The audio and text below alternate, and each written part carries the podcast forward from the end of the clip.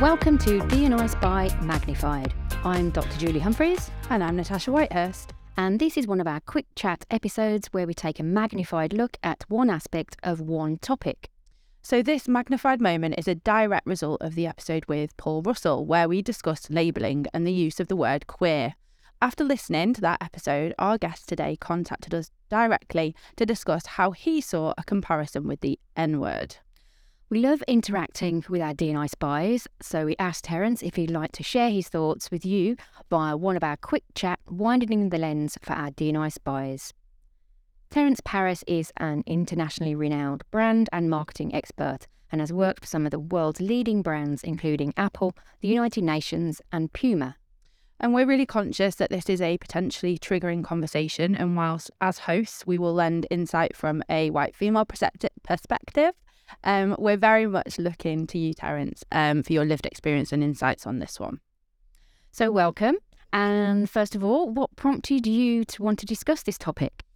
Um, well, firstly, thank you for having me. Um, I listened to the interview with Paul a couple of weeks ago and found it quite fascinating how he referenced the the term queer, um, how the gay community have taken ownership of the word queer, and it's no longer considered offensive, at least for, for many people.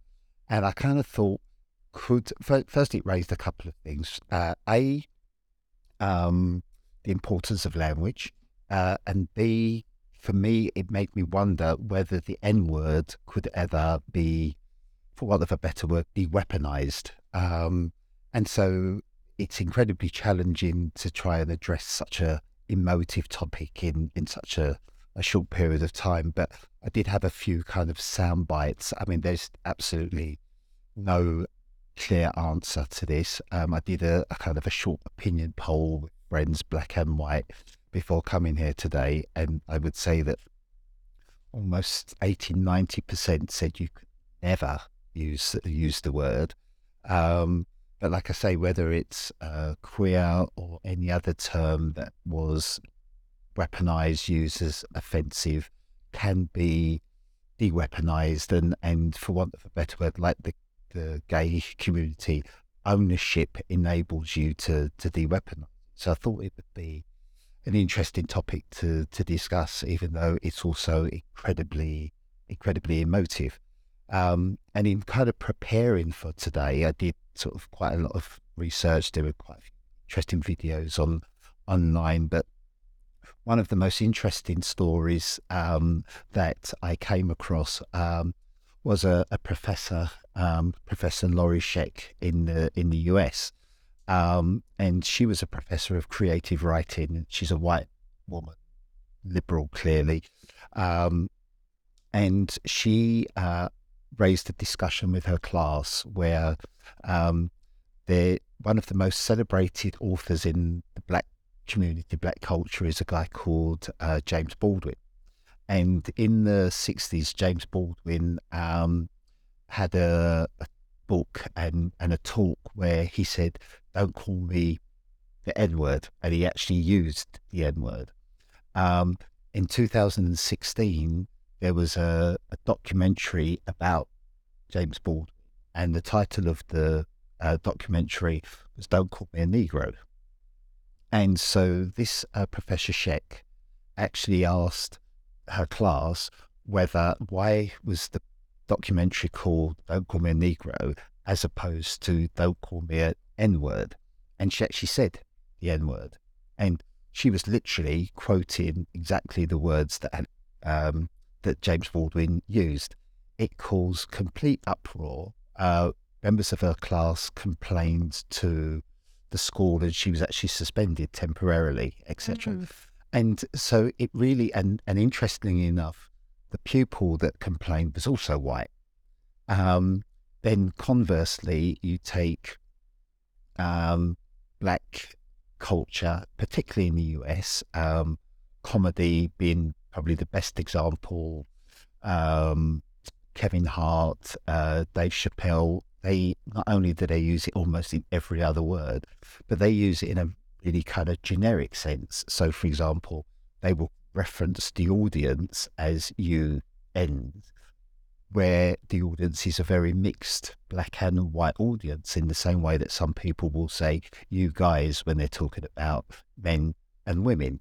Um, So that's in the everyday vernacular. absolutely. Okay. It's really in the everyday v- the vernacular and and it kind of creates this grey zone as well because you'll get kids listening to hip hop, black or white, Yeah. that will say, well, actually, it's used in hip hop culture Yeah. incredibly regularly.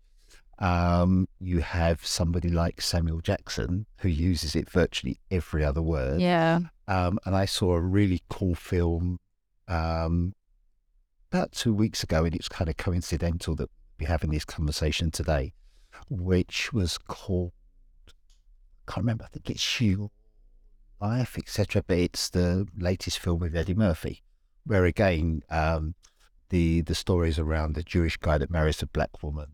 Um, but in again in this film, Eddie Murphy uses it virtually every other sentence. And interestingly enough, um, the Jewish guy marrying the black woman is very au fait with black culture, but again, it highlight highlighted the sensitivity around the, the use of the word, and it's it's really interesting because increasingly when you see films like especially Guy Ritchie films which have a lot of swearing in the C word has now become relatively comfortable to use even on Mm. uh, it, on TV and films, but the N word seems to be like the most taboo word out there. And so I just was curious as to A, whether you can actually ultimately take ownership of it, de weaponize it. But like I say, for me, it raises an even wider discussion around language in general.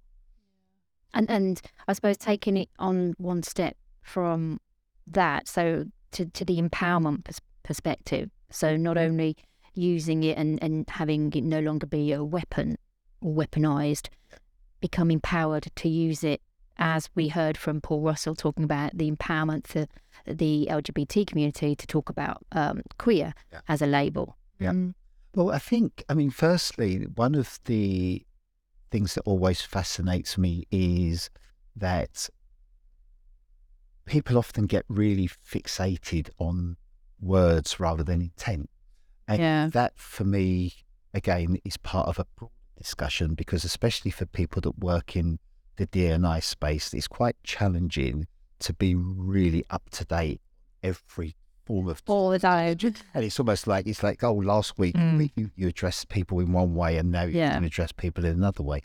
And so, for me, it highlights that there's almost like an overemphasis on words as opposed to intent. And and conversely, you can get really articulate racists that never, or sex misogynists that never use bad words, Mm. but fundamentally intent. can- their intent and message can be really, really painful. So I just think, as I say, it raises a, a wider discussion. Um, and, and, and, and in fact, again, in, in kind of polling friends, etc., one of the best terms that was used was contextualization. Mm-hmm. So when words are used, it's the Mm. context in which they're used, um, what they are referring to, who they are used by, etc., etc., etc. And it seems as though less emphasis is given to contextual as opposed to what is said by who, etc. So, yeah, for me, it was a, it is an incredibly emotive word, an incredibly emotive topic. It has been a discussion that's been around for a while, especially in the black community, but also, like I say, also in the white community, because for some people it's like, well, hold on a second. If it's used in hip hop culture, blah, blah, blah, blah, then Yeah. clearly it's no longer a bad word. Mm, but like you say, 80% of the people I spoke to, black or white, still think absolutely no way can you say it. And So, I think that that's where we landed with the queer label. That actually, you know, I think we used the example when we were with Paul that actually he might call himself queer. He might refer to himself queer. He identifies as queer.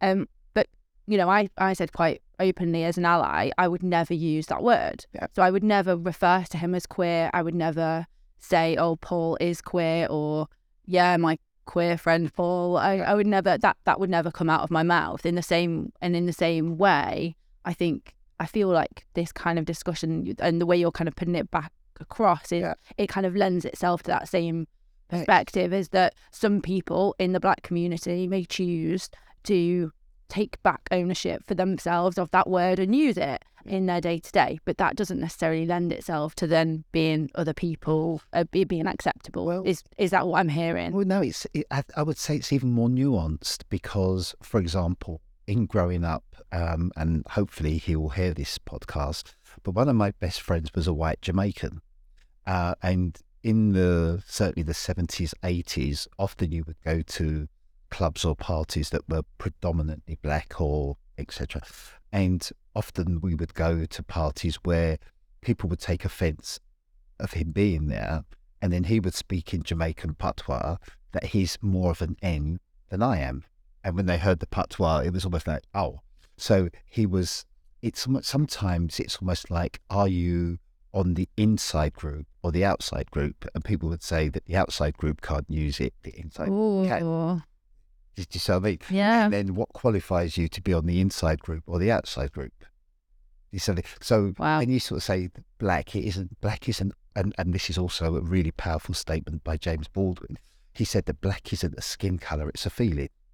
Did you see what I mean? So if you Yeah. are someone like Eminem, who's clearly white, if he sung a song with an N word, people would they take offence to it? Probably not. So it's not, as I say, it's context. It's it's not a, a straight black and white thing. One could argue it's an inside rather than outside. If you're on the inside, and being on the inside isn't just being black; it's about an understanding of cultures, etc. Mm. Um, my best friend, the, my daughter's godfather, is a it's a gay uh, man, um, and we often uh, joke. And sometimes, I mean, he's a very straight behaving guy, yeah um, but then there are some situations when he camps it, and he's by his own admission, he camps it up. And I will say, You're behaving like a real puff. And he says, Yeah, I know. Except, so because I'm in part of his inclusive, yeah it's comfortable for me to say it. There are probably maybe people listening to this or people that don't know me and my experiences of gay people that would think that I'm not qualified to say Mm. that. So yeah, I just think that it's this is such a short program, but one of the things that for me is really important, and when I was speaking to Julie in general, I think it's really important that people diversity fundamentally is almost like a perpetual consciousness. And similarly, language is a perpetual consciousness. It isn't that, like, okay, we're going to walk away from today and think you can now use this word or not, Mm. or etc. And, and like I said, especially when you're working in the diversity space, you're if you get tripped up by addressing somebody inappropriately, incorrectly, I think the recipient should again focus on the intent and and recognize that language is changing so rapidly and, and maybe one of the last examples when I was younger, um, I had a white girlfriend whose father said that I was a really nice coloured guy. Okay, which was absolutely fine and the polite way of addressing. Now that's really the inappropriate way to think. Now, if nobody's told the guy that, sorry, dude, you don't say that anymore yeah okay, it's like I've, I've been tripped up. And people really shouldn't try and trip people up, um, because for me, one of the big challenges that people in the D&I space face is that there's almost a you get words like woke, there's diversity fatigue, and Political correctness. political correctness and all of these things that are really taken away from the importance of of the work that's trying to be done and the message that's mm. trying to be done. So, like I say, what I wanted to get out of this talk today was really just to make people think and focus on intent rather than words. Thanks, Terence. And it's fascinating to hear that um, your views on the subject, but also the fact that it's in direct relation to to one of our episodes. So, Yeah. um, thanks for contacting us. Thanks for coming in to talk about it. Um, Pleasure. and we'd love to hear your views. So, if you're listening to this episode um, and you have your own thoughts, then please do contact us via our socials. Get in touch. We'd love to hear from you. You can find us on Twitter, our handles are in the show notes below. And if you've liked what you've heard, please rate us wherever you get your podcasts and subscribe to get new episodes automatically. Thanks for listening.